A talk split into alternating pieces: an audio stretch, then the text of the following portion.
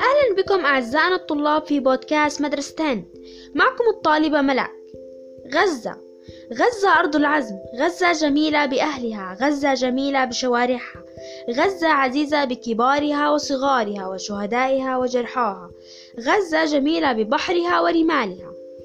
غزة إحدى المدن الكبرى في فلسطين وموجودة على الساحل الشرقي للبحر الأبيض المتوسط. تقع غزة في الجزء, في الجزء الشمالي الشرقي من قطاع غزة. تعد مكانا هاما من الناحية الثقافية والتاريخية والسياسية. غزة تشهد توترات سياسية وأمنية مستمرة بسبب النزاع الفلسطيني الصهيوني وشهدت عددا من الحروب والنزاعات. حصار غزة استمر 17 عام وما زال ومعدلات الفقر وصلت إلى 65% ومن الأشياء التي تشتهر بها مدينة غزة أولا أنها مركز اقتصادي. ثانيا تزرع فيها المحاصيل الحمضية. ثالثا تشتهر بالسجاد المنسوج يدويا. رابعا والأثاث المصنوع من الخيزران. خامسا تتميز بصناعة الفخار سادسا تشتهر بالمأكولات البحرية. ومن أشهر شوارع في غزة واحد شارع الوحدة. اثنين شارع جمال عبد الناصر ثلاث شارع عمر المختار.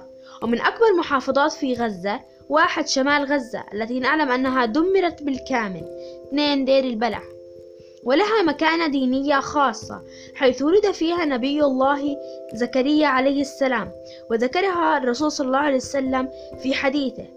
حيث قال ومكانكم يا أهل غزة في الأرض أعلى فلكم وراثة الأرض التي وعدكم الله بها وهم إلى الفناء والنسيان صائرون ومن المعالم الأثرية في غزة أولا قلعة البرقوق ثانيا قصر الباشا ثالثا مبنى سيباط.